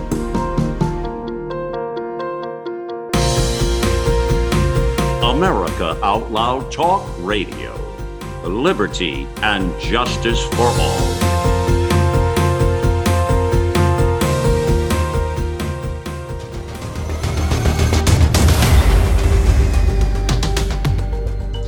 Welcome back. We're here on the Voice of a Nation. Uh, we're uh, joined with Dr. Meng Yan and talking about uh, all things China today, the CCP basically, and uh, their uh, destination and desire for world control. a lot of different pieces and aspects to this massive conversation. as you can imagine, there are a lot of layers here. I guess that's what I would say to you. A lot of layers to the conversation when it comes to all of this and the CCP. Um, so, one of the things we should talk about right now, Dr. Yan, is uh, our government officials here and potentially pushing back against China. Now, here's here's the argument. Here's the argument. The argument is this: if first of all, I asked you oh a couple of months ago, like, okay, if this came out of the Wuhan lab, like we know that they are the leaders in bioweapons and in their biolabs. Like, how many more potential COVIDs are there? How many more potential problems are there? Uh, in how many, uh, you know, more challenges in biological weapons are we faced with? So here's the thing: if we're going to prevent uh, uh future pandemics, if we're going to prevent these kinds of uh, uh, atrocities, because listen, what's happened here uh, China now knows that they can make the world buckle and get on their knees. They know they can make the United States buckle and get on their knees. They know our political leaders are weak, very weak, and they now know they can exploit all this. This is a real problem, this exploitation. And we kind of have shown our hand already uh, that we are adaptable, society as a whole. Now, not me, because I'm not going to adapt to these clowns, but society as a whole has adapted. My question is uh, to you I, I understand the uh, United States Senate Committee on Foreign Relations is pushing back and uh, uh with this investigation now talking about, well, okay, the conclusions of the COVID 19's origin. What do you know about this and where are we at and how concerned should we be about the future of biological weapons with China?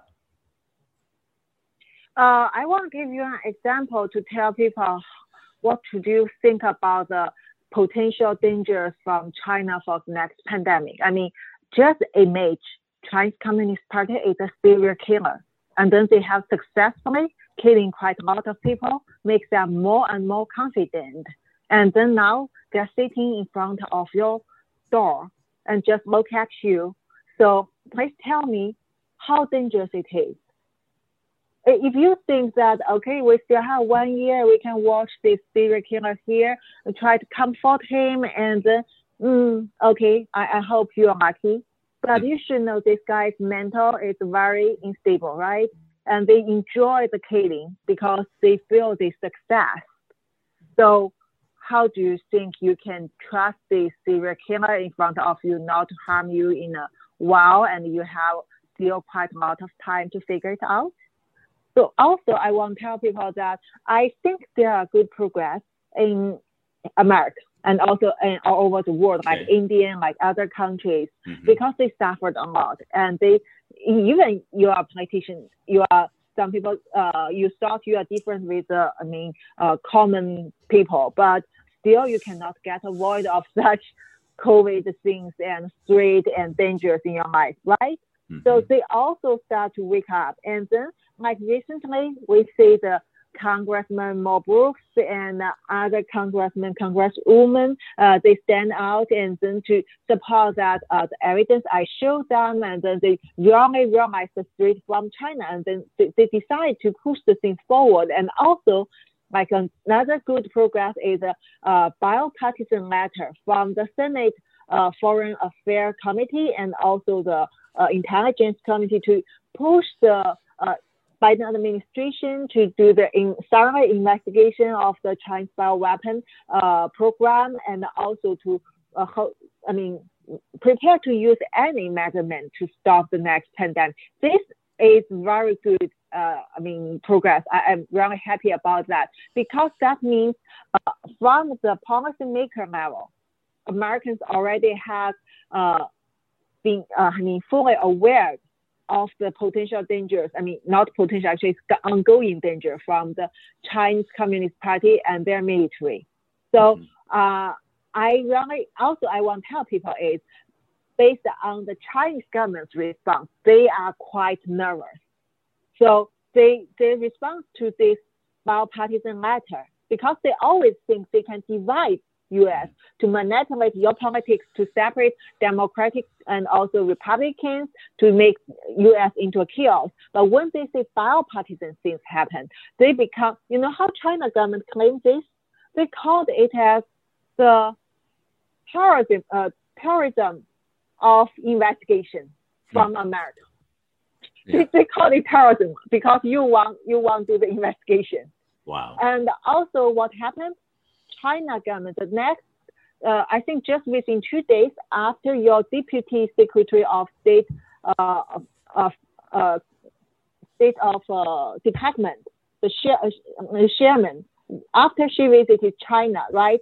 Two days later, China government bring Taliban, the leaders, to China for friendly collaboration in Afghanistan. This is clearly show China's weakness and also their desperation because they know the huge pressure from the Western countries will be posed on China and they won't let China go. So we need to let the government become more and more, I mean, efficient. And what I want is to help the Americans to understand the misinformation from China government because they need uh, to uh, have the understanding of Chinese culture, understanding of their uh, ideology. So I want to help people to, uh, based on my experience and my knowledge, to understand how tricky China government is. And then during this progress, you won't be misled by misinformation and you won't waste your time. You know how to focus on the target and then just stop this uh, human behavior from that CCP regime. Um, perfectly said. You said early on, and you've said repeatedly, I hear your urgency when you say time is of the essence. You say, we have to get going now, get busy now, because it's very urgent, urgent that we treat this thing urgently with China because they're on the move. Now, China as you also said, Dr. Yan, plays the psychological game brilliantly. They are the masters of psychological spin, psychological warfare.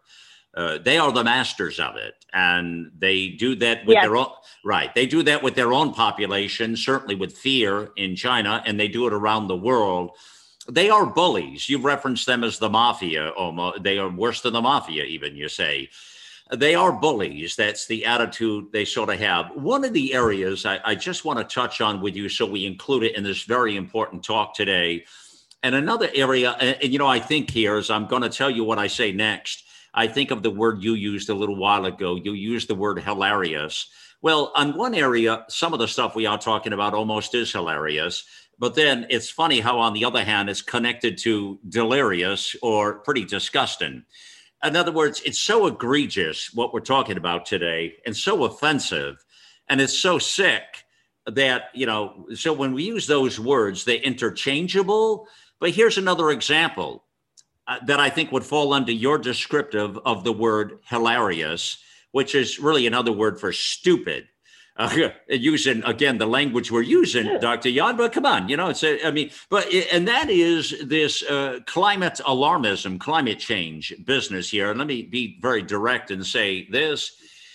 This is another psychological game that China is playing. The more you dig into this, and the more I listen to our scientists and our experts on our platform, the more I realize, and, and you know, we didn't realize this at first, but the underlying uh, uh, mode to all of this, the evil in all of this, is China. They're pushing this climate alarmism, they're pushing this climate change, they're pushing this fear because what they're trying to do is exactly what Biden and the uh, Biden administration and all of his people have done is they've cracked down um, they think they're going to go to all electric. They're going to go to uh, wind and solar. First of all, we couldn't do that. They're going to kill fossil fuels. It would put us back in the Stone Age. Uh, we would kill all, all everything that we depend on today. But the worst part about it is all the rare earths that are used for wind and solar are all coming out of China. So it puts China back into control, just like China controls all of our pharmaceuticals, all of our antibiotics, all of those come from China. In fact, they threatened that while COVID was happening. They said they threatened to pull, hold back antibiotics and uh, that sort of thing. This is back to what I'm saying here, back to the psychological game. That's what they're doing here. Aren't they doing the same thing? I believe they're doing the same thing with climate change right now. The same exact story. They're using that to manipulate fear, and they're convincing our stupid people here that the sky is falling and that somehow we need to just go to wind and solar and get rid of all our cars and fossil fuels and carbon, uh, which is insanity. And somehow that's going to fix the problem and then depend on China for the rare earths, just as we do the pharmaceuticals. What could possibly go wrong with that picture, Dr. Yan? Uh, so first, I want to say I know when I talk about climate change, they will attack me that you are not climate change scientist. So it means you have no right to even comment about this. This, this is an example as how we try to talk about COVID-19 and then they will say, you are not Fauci, you are not Tedros, hmm. you are not the top uh, scientist on the uh, authority, so you have no right to talk about that.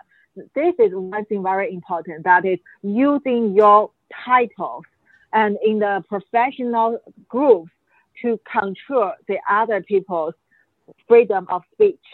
You have to listen to them because they are professionals. They the China government and uh, their allies just need to control a handful of top scientists.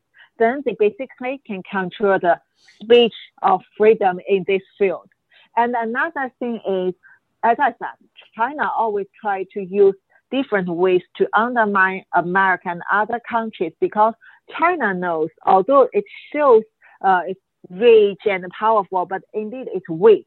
So they know they're like the paper tiger. So the thing is, if they cannot catch up with you in economics, then they can drag you down. And meanwhile, when you fall down and then they still can grow up, then that difference mm. becomes little by little, less and less, right?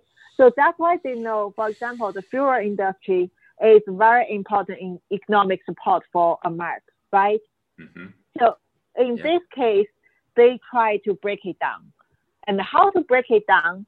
So propaganda. Then propaganda based from the scientific evidence. So that's why the majority of people cannot refute because you are called as non-educated enough. And then they can give you of possibilities. And this possibility, if you compare it, you will see the similarity between that and the nature origin of COVID-19, right? There is always possibility. They said that it's we just lack of evidence, but you cannot deny the possibility.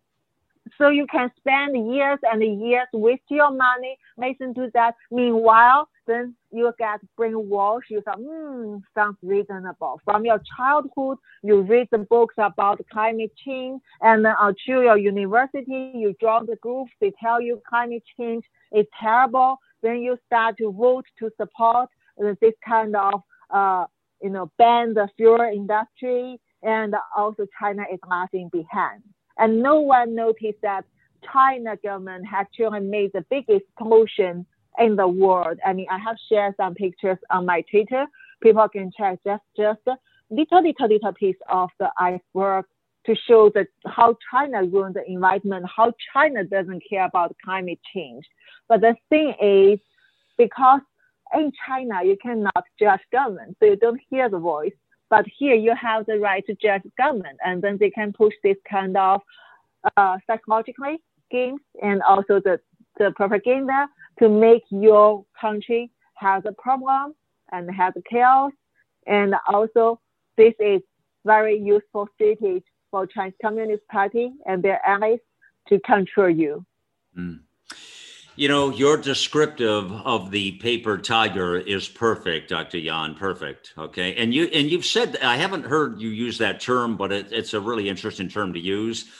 Uh, but you have talked about uh, extensively the psychological game, and you've talked about how China threatens all the time because they know they don't have the military superiority. So instead of using the military superiority, they're using all these psychological games and they're outsmarting the stupid politicians here in America uh, with these psychological games. They've done it through the trade deals, through many, many administrations, both Republican and Democrat.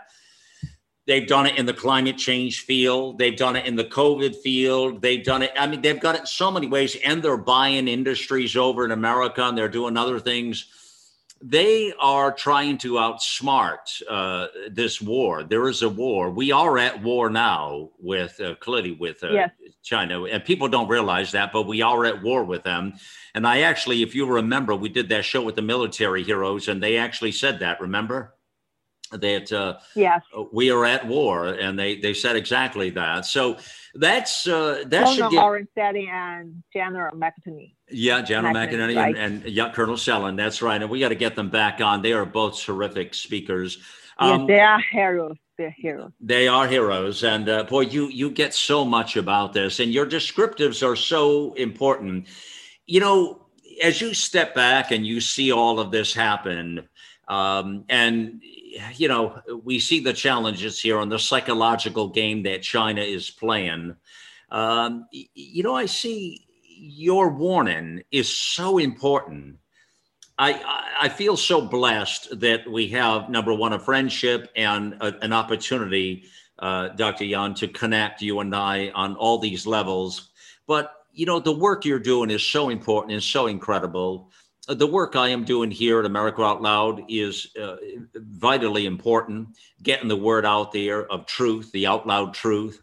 Um, it's important we do the work we're doing. That was really what I wanted to accomplish today. And boy, I'll tell you, this really surpassed my expectations, uh, this talk today with you, because we uncovered so much.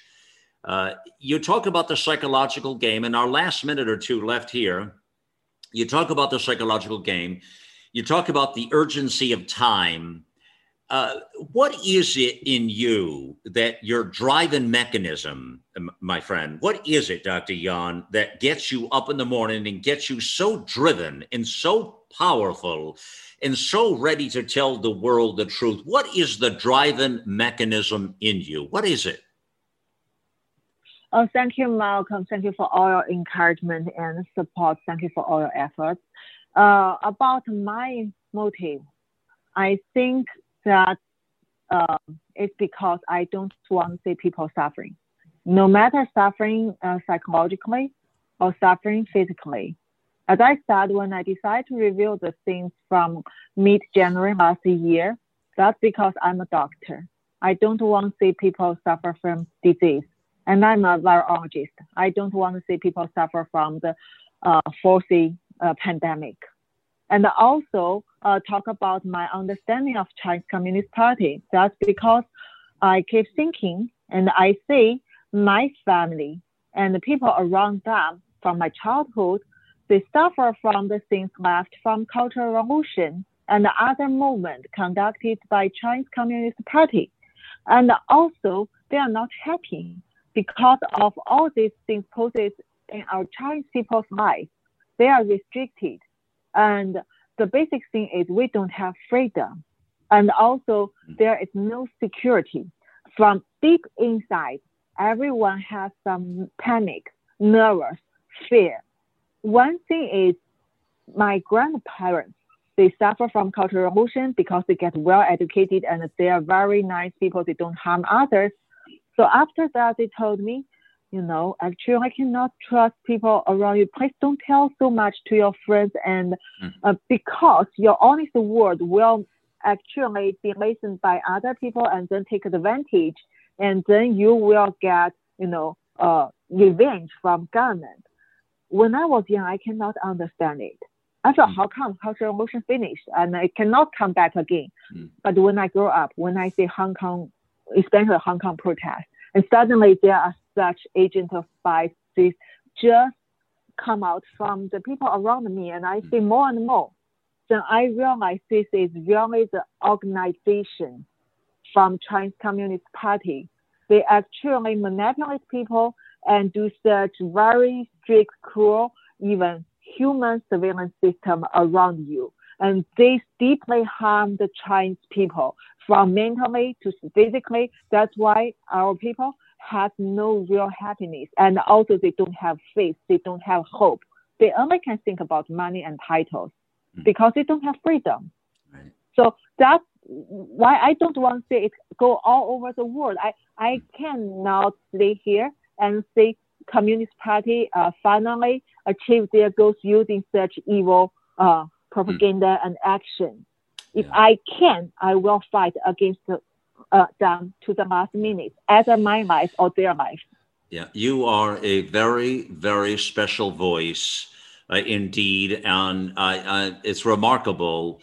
But you are so important to this moment of time, uh, my friend, for people to hear your voice. I am very grateful for your friendship and for your generous, generous time uh, that you're so willing to give of yourself. Um, thank you, Dr. Li Meng Yan, and uh, all of our contributions here at America Out Loud are so appreciated here. Uh, you hear the truth and uh, the, the information that is vitally important to get out there. Uh, this talk that we just had will go down to me as one of the most profound discussions we've had on this subject ever. There, I w- will listen very carefully to the words we've just done here as we play this back. There are some very interesting uh, words and some interesting warnings in here that we need to uh, take from this, and we need to bring them forward as part of our mission. Part of our mission of what's going to happen and listen to Dr. Li Meng Yan when she puts the warning out there and the psychological games of this uh, mafia world leader who wants to control the world. It would be a very sad world indeed if it was controlled by an evil empire like the CCP. And uh, so, my fellow Americans, we will leave it there. A tremendous thank you for all of you for being with us on the mission here. It's time uh, to get involved and get loud.